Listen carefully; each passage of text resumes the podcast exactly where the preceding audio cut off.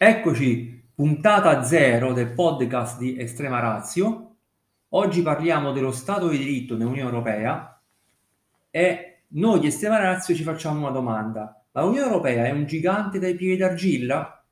Parliamo delle vertenze che sono state, eh, diciamo, introdotte dalla Polonia e l'Ungheria davanti alla Corte di Giustizia dell'Unione Europea e con le quali si chiede la nullità del regolamento eh, del recente regolamento sulla condizionalità del bilancio dell'Unione Europea. E allora partiamo. Lunedì e martedì scorsi la Corte di Giustizia Europea, che si è riunita con quasi tutti i giudici, ha trattato le cause di Polonia ed Ungheria contro il nuovo regolamento dell'Unione Europea, che ha, come dicevamo, introdotto il meccanismo per proteggere il bilancio in caso di carenze riguardanti lo Stato di diritto. L'oggetto dell'avvertenza mostra quanto sia grande il margine decisionale del giudice. Inoltre, per la complessità degli argomenti giuridici trattati, incerta appare anche la sua conclusione. Ed un'eventuale decisione favorevole ai ricorrenti, cioè a Polonia ed Ungheria, determinerebbe il definitivo fallimento dell'Unione Europea per quanto riguarda il rispetto dei suoi principi democratici fondanti. Ma cosa sostengono Polonia ed Ungheria? I ricorrenti chiedono l'annullamento del regolamento 2020-2092 del Parlamento europeo e del Consiglio che risale al 16 dicembre scorso, regolamento con il quale è stato introdotto un regime generale di condizionalità per la protezione del bilancio dell'Unione Europea. E tra le varie eccezioni sollevate, due in particolare meritano considerazione. La prima quella sulla violazione dell'articolo 7 del Trattato dell'Unione Europea e l'altra sulla violazione dei principi generali di certezza del diritto e di chiarezza normativa sanciti dal diritto dell'Unione. Esaminiamo la prima eccezione, cioè la violazione dell'articolo 7 del Trattato.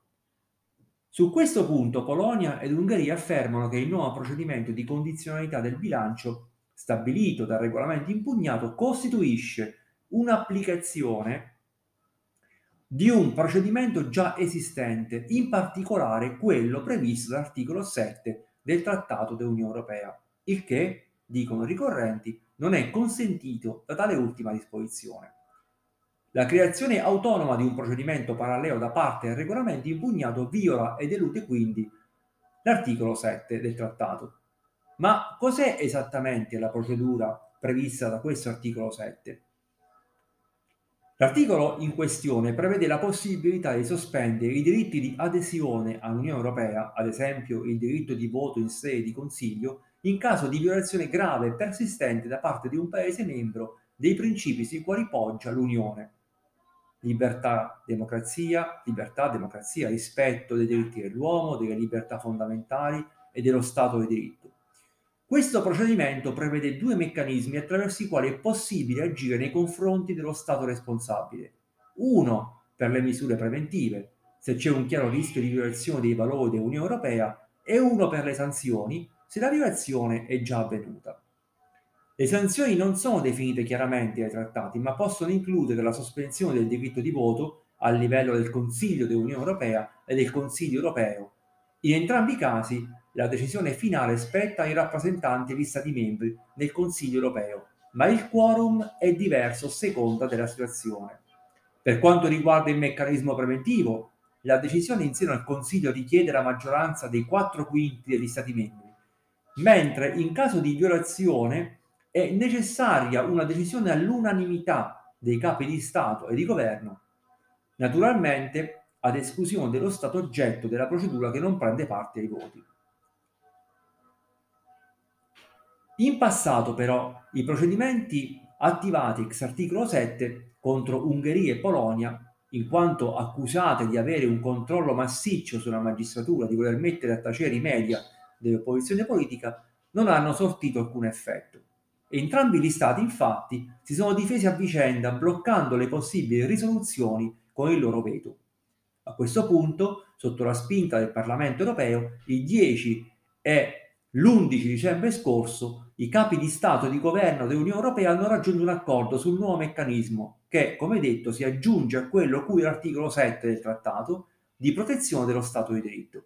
Da 1 gennaio scorso, infatti, è in vigore il cosiddetto meccanismo di, consi- di condizionalità del bilancio europeo introdotto dal regolamento impugnato.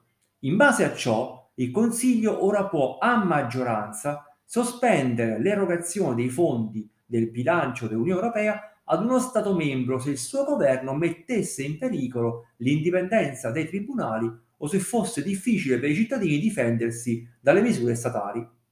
Nel corso dei negoziati però Polonia ed Ungheria avevano espresso più volte una netta opposizione alla proposta del Parlamento per il timore che la Commissione europea, organo non imparziale, potesse utilizzare la condizionalità in modo arbitrario e come strumento di pressione politica.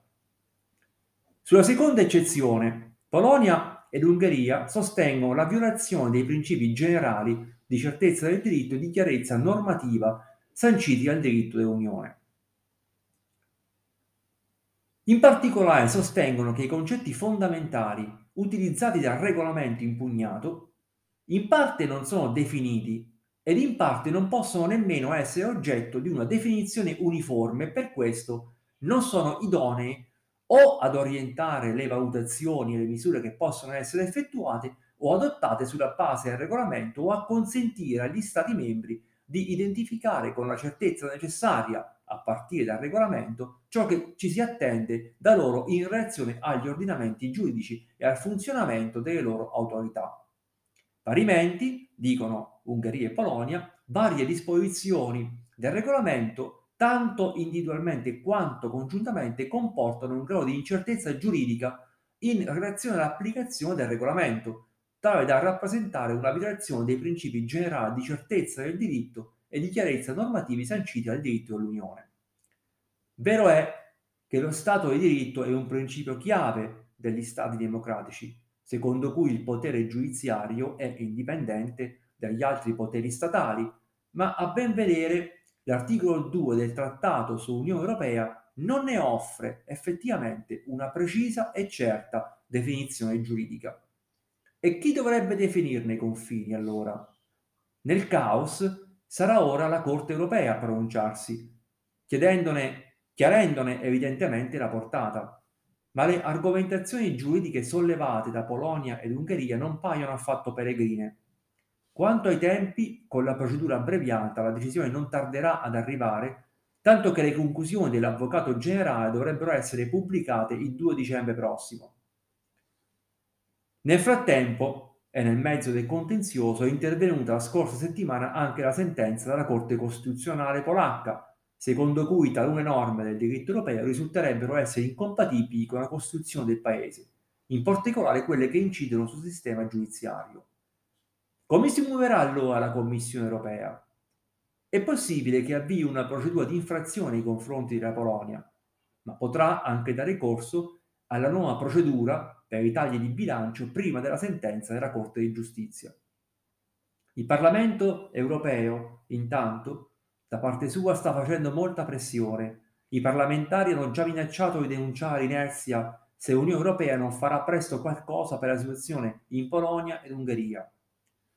L'Unione Europea però mostra tutta la sua fragilità nell'efficacia dei processi decisionali, viziati evidentemente da una governance incentrata troppo sugli egoismi dei singoli Stati.